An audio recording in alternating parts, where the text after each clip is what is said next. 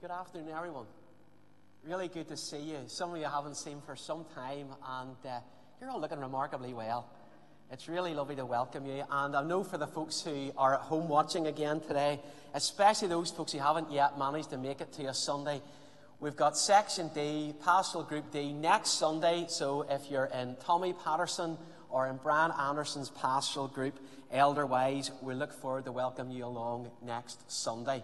You'll either have had a phone call or we'll get a phone call in the next few days about that. So we're really looking forward to having our final group together next Sunday.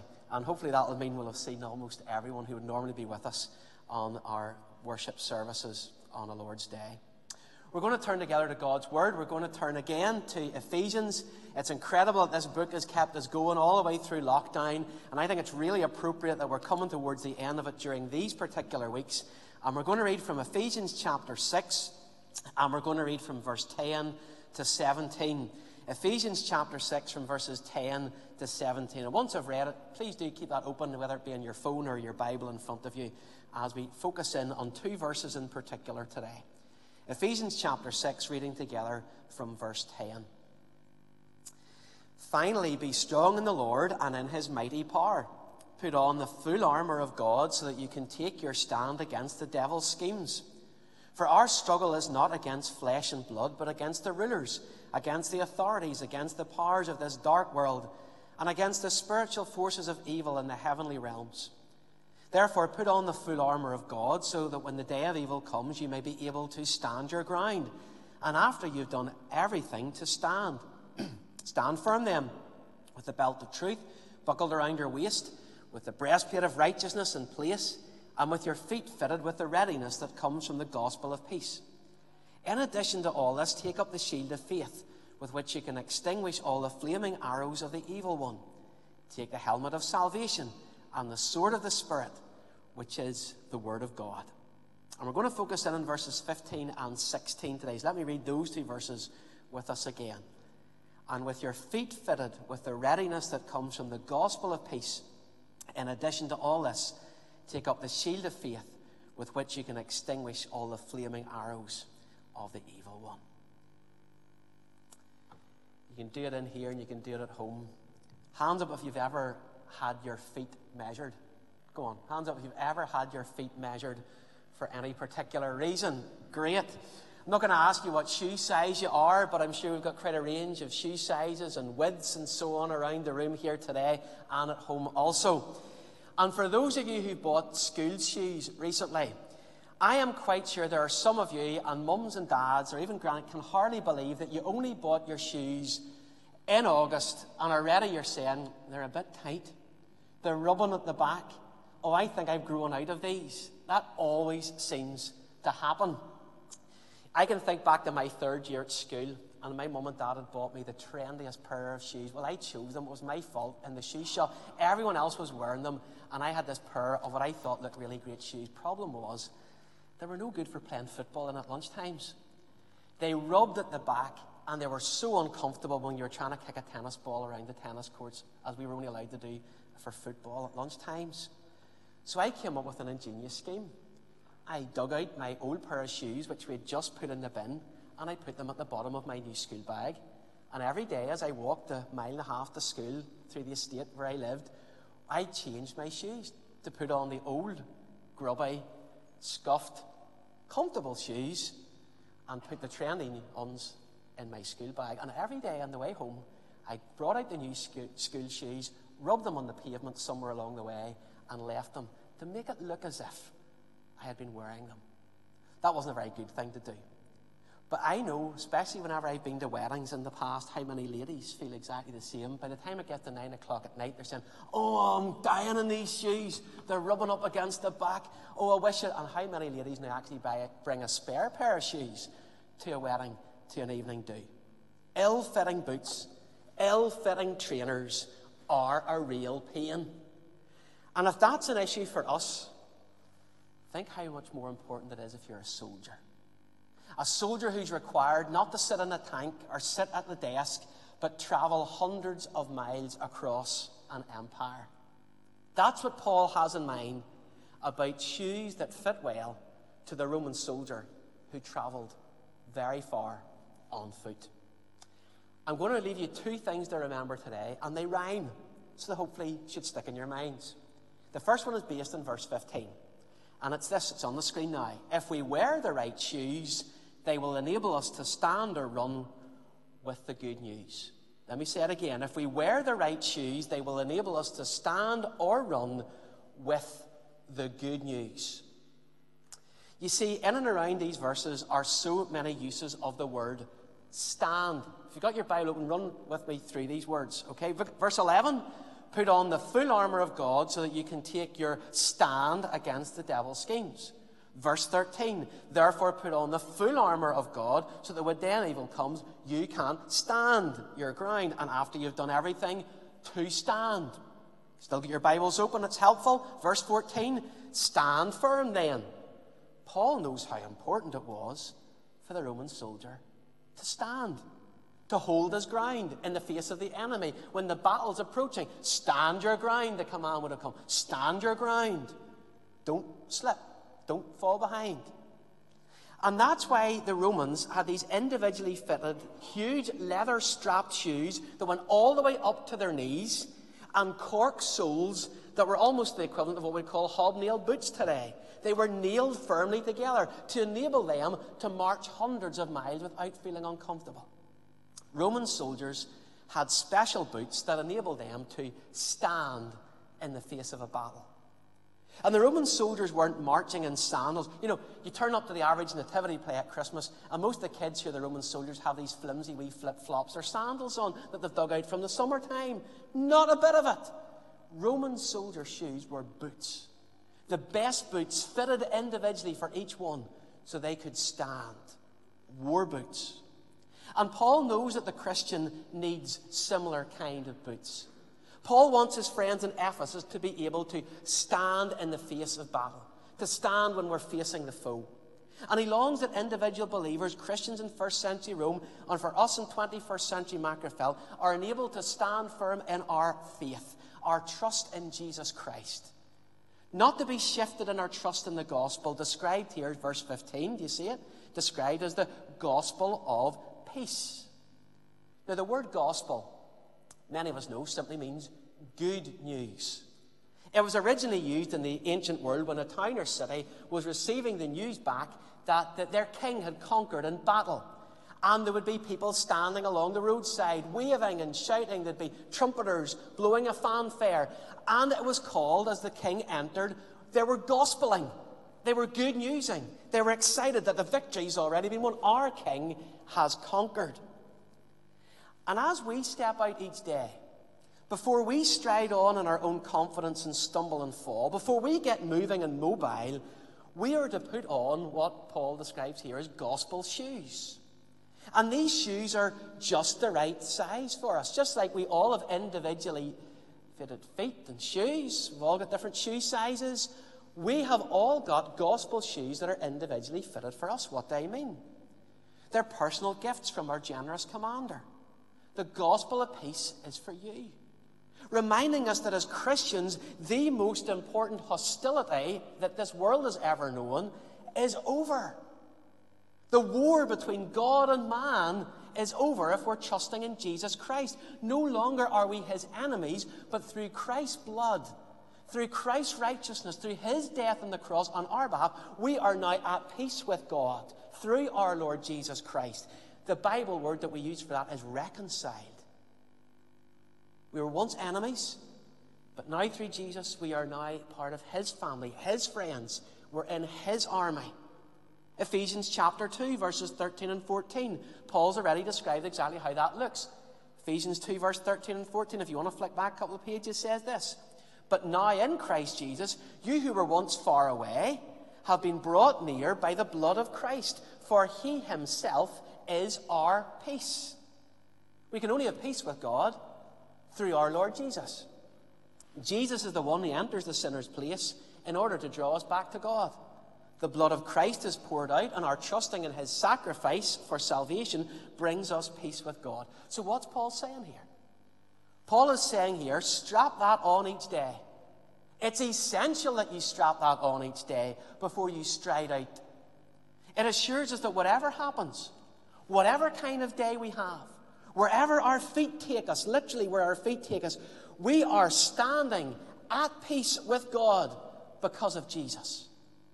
We walk out in His shoes that are fitted personally for you and for me as sinners. We have a Savior who fits us out, protected now by the peace that we have through Him. And that is what helps us stand when the enemy comes circling in. Because inevitably, all of us will face the enemy at some point. He might try to unsettle us and unnerve us, but we can now stand. We have this ultimate peace, this ultimate reassurance. Our King has already defeated a merciless foe. Let me give you an example. Ian Botham was a larger than life cricketer who single handedly demolished the Australians on a number of occasions, but especially in 1981. Botham's strengths were that he was a batter and a bowler, and also quite a remarkable fielder. He could do anything, it seemed. But after he retired, another tried to take his place, and then another, and then another. And one of those was a guy called David Capel, who sadly died last week. David Capel was an excellent cricketer in his own right. And in the obituaries written about David Capel over the last few days, every single journalist wrote this. He just wasn't able to fill Botham's shoes. It's quite sad because he was a great cricketer, but because Botham was this larger than life character, he just couldn't fill. And no one has been able to fill those shoes maybe until recent days. But there is something to rejoice in for us as Christians in this. Because within these verses, remember what we've just been learning as a memory verse. This is the full armor of God. Our God is not asking us to be so full of faith and so full of peace and work it all out by ourselves. All the pieces of armor that we are to put on come from Him. These pieces of equipment are His to give and for us to wear. And in this case, we get to literally stand in the shoes of Jesus. That might sound scandalous, but that's what Paul is telling us here. Because as Ephesians is unfolded, we have read so many times, we are in Christ Jesus. If we're believers, we are in Christ. We stand in His shoes. We're united to the Son of God by faith and drawn into His divine family, a soldier in His army. And as we step out in peace with God in this child father relationship with Him, all through the Saviour. Boys and girls who are here today, hands up who's got a PE bag at school? Who's got a PE bag at school? Right? Do you have any, what do you call them? Do you call them gutties or trainers? What do you call them? I used to call them gutties, plimsolls. You know what I'm talking about? The shoes you wear for PE. Is your name on it anywhere? I bet it is. I bet you the first thing mum and dad did, as soon as they got it, to make sure those weren't lost at school, was write your name somewhere on all, even on blazers and all sorts of the name written on the back. I say this lovingly and reverently today, but I believe it to be true. If you're a Christian here today, if I were to lift you up and look at your feet, your feet have the name Jesus on it. That's who you belong to. That's who you belong to. If you're trusting in Him for the forgiveness of your sins, you belong to Him. Isn't that remarkable? Isn't that beautiful? It's true. You're a Christian this morning. And that helps us stand. It helps me stand when things are difficult. It helps you stand when things are hard. It helps us stand whenever the life just takes a turn for the worst. We can stand. Because underneath, we're assured, we're rooted in His love. It doesn't end there. Look at verse 15. Paul speaks about our readiness, our readiness that makes us mobile, our readiness that makes us mobile. These feet help us move. In the Greek and Roman world, the watchmen in the cities had a very special role, didn't they? The Old Testament telling the watchmen in the city were to stand guard and look out and, uh, and watch and see and get the information that was coming back. And if they saw a runner coming, they would very quickly know if this runner coming back into the city was bringing them good news or bad news. If it was good news, the runner would be running like mad, and the dust would be going everywhere, and he would come in excited and exhausted. We've won! We've won the battle! The battle from the front. We've won. Good news. But the same boy, if they'd been defeated, well, you can just see him trudging over the horizon, dragging his feet, because no one wants to come bringing bad news. One messenger is hurtling over the horizon to tell everyone in sight, the other is so slow because they've been defeated. And his body language even shows that.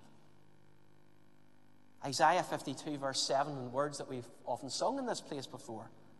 How beautiful on the mountain are the feet of those who bring good news, who proclaim peace. That's what's being said here. Who bring good tidings of salvation, who say to Zion, Your God reigns. You see, not only are we to cover our feet with the gospel of peace each day, but we are to be the most mobile people in our world and in our community, saying that our God reigns. For we have a gospel to share. We are messengers with a message of peace that has been achieved for mankind with God through our Lord Jesus. And it leaves me to ask one big question today, doesn't it? How mobile have you been when it comes to declaring your faith in Jesus Christ?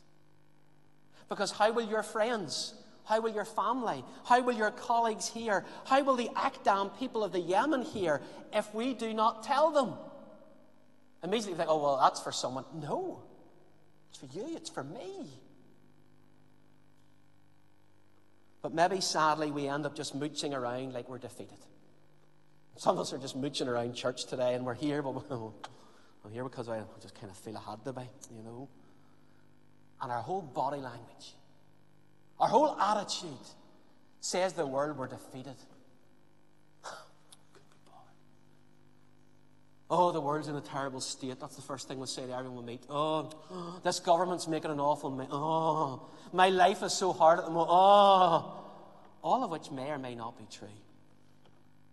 But are we not then musing more about lockdown and conspiracies and complaining and agitating? Or are we known as the most mobile, excited, animated, active, involved messengers of hope in our community?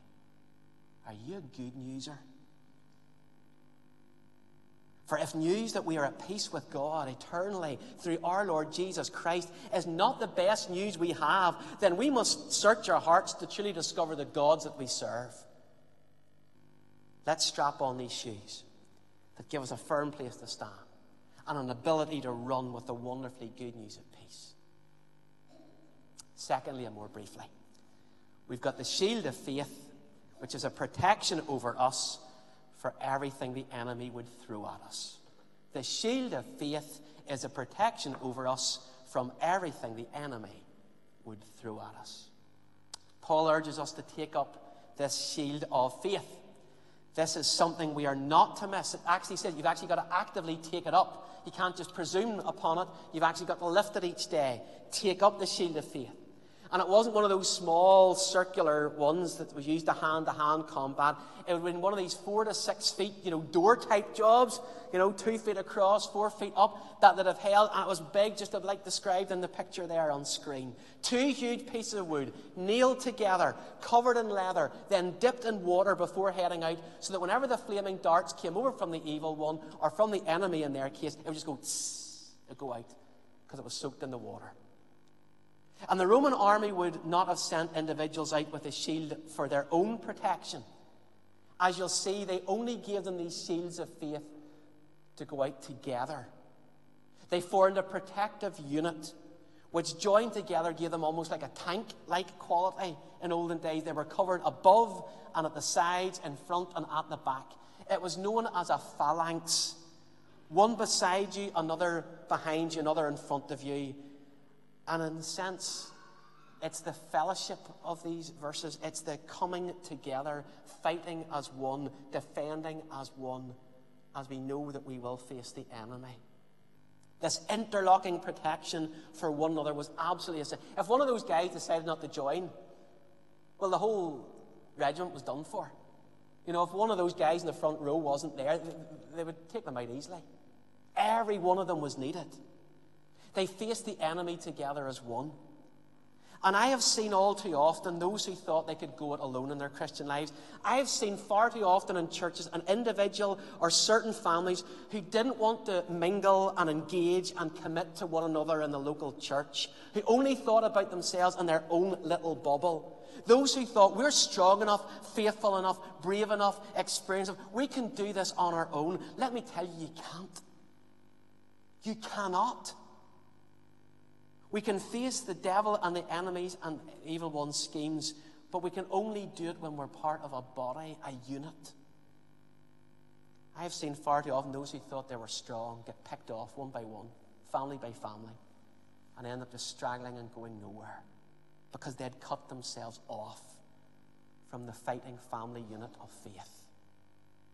This is where the phalanx of the church comes in needing to be open to others about our strengths, our weaknesses, our vulnerabilities, and our feelings, knowing that even if we don't say it, we have people around us who are walking the same path, standing with us together in our fight.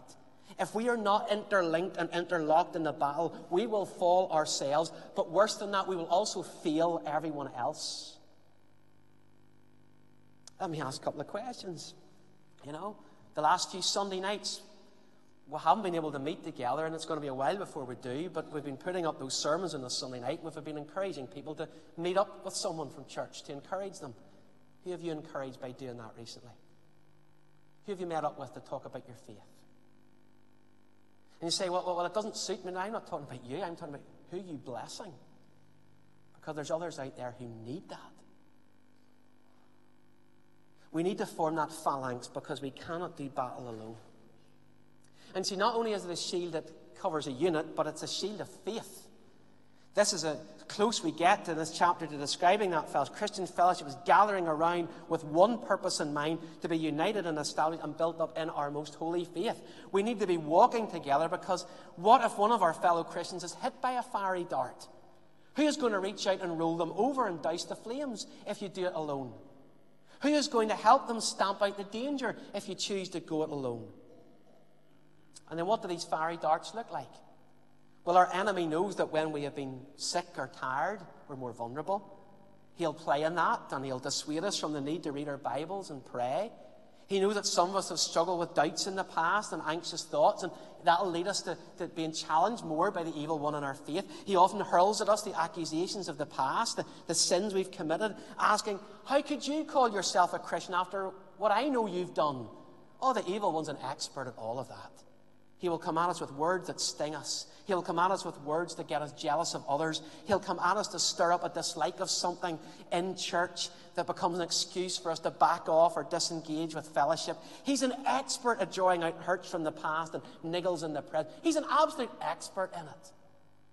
I guarantee, whether it be the families here today or folks sitting at home, one of the hardest times to get people up and out is on a Sunday morning to church.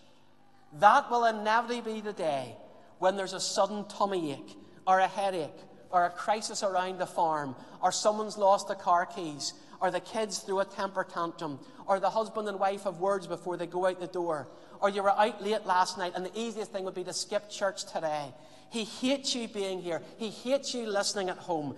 Every time you decide not to come, the devil has won another victory and you become weaker. He throws darts at us, hoping if one catches a light, that the distraction will spread across our fellowship, and that will have been worthless. And so, together, together, we must shield under the faith that's been given to us. The faith that's been outlined for us remarkably in the chapters 1 to 3. A faith that extinguishes the darts.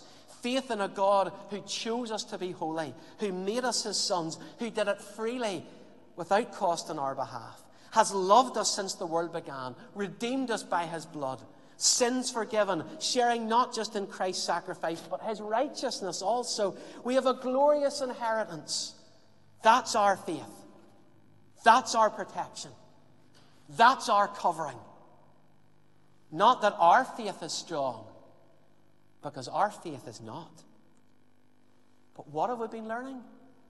Be strong in the Lord and his mighty power. He's not telling us, have big faith. He's telling us, have faith in me. When doubts come, look to Jesus. He's done it all. We have nothing more we need to add. When discouragement comes, look to Jesus. Am I good enough? Am I brave enough? We need to remind ourselves Jesus paid it all. Every sin's atoned for. All our guilt issues dealt with. When frustration comes and whistles unexpected like a dart, look to Jesus. As the steady rain of missiles from the evil one comes in, we stand under the covering of Christ. And if we stay under that shield of faith, we will be secure forever because He Himself is that shield. How do I know? Because Psalm 18 tells me. Psalm 18, verses 1 and 2. I love you, Lord, my strength. The Lord is my rock, my fortress, and my deliverer. My God is my rock in whom I take refuge, my shield, my salvation, my stronghold. You see, the enemy darts that sought to bring Jesus down were ultimately defeated. The cross, when he thought he'd won, proved to be our greatest help. The grave, the devil danced the jig of glee to think that Jesus was no more, dead in a grave. Proved to be the place from which death was defeated. And heaven opened up for people like you and me. Whatever comes hurtling at us, we can say confidently, not boastfully, but confidently, by faith, I am not just with him, I am in him. Jesus has me covered. Friends, I hope you're a believer today because eternity will be awful without the knowledge of the covering of Jesus. You're hopeless without the covering of Jesus. You've no good news without the covering of Jesus. So, friends, get your gospel shoes on. And only in wearing those gospel shoes will you be able to stand. And reach for that shield of faith and hide away in the love and under the shelter of the salvation of our Lord Jesus. Let me pray for us all. Let's pray.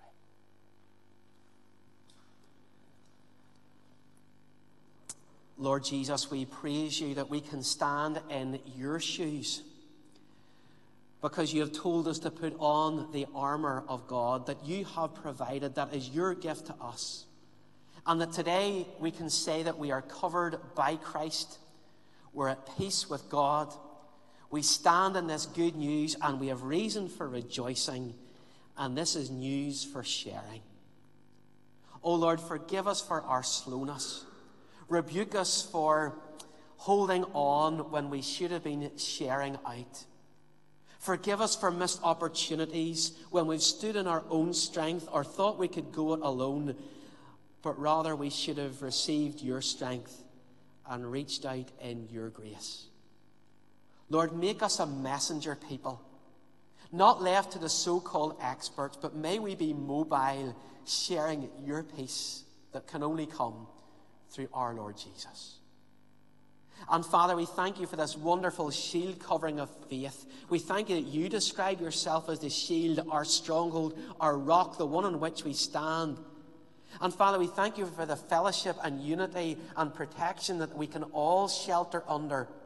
Lord, remind us afresh that we do not need to go it alone, but rather if we need to reconnect or re engage, may we rediscover the joy that there is in being united not just with Christ but with your people. Teach us what true communion is at one with you and one with each other. Thank you for this fellowship that we can share in here in Union Road. And Father, despite the fact that we can only gather grouping by grouping at this time, may you give us by your Spirit a remarkable unity in all we're seeking to do. And may it all be because we stand secure and shelter under a wonderful Savior, in whose name we pray.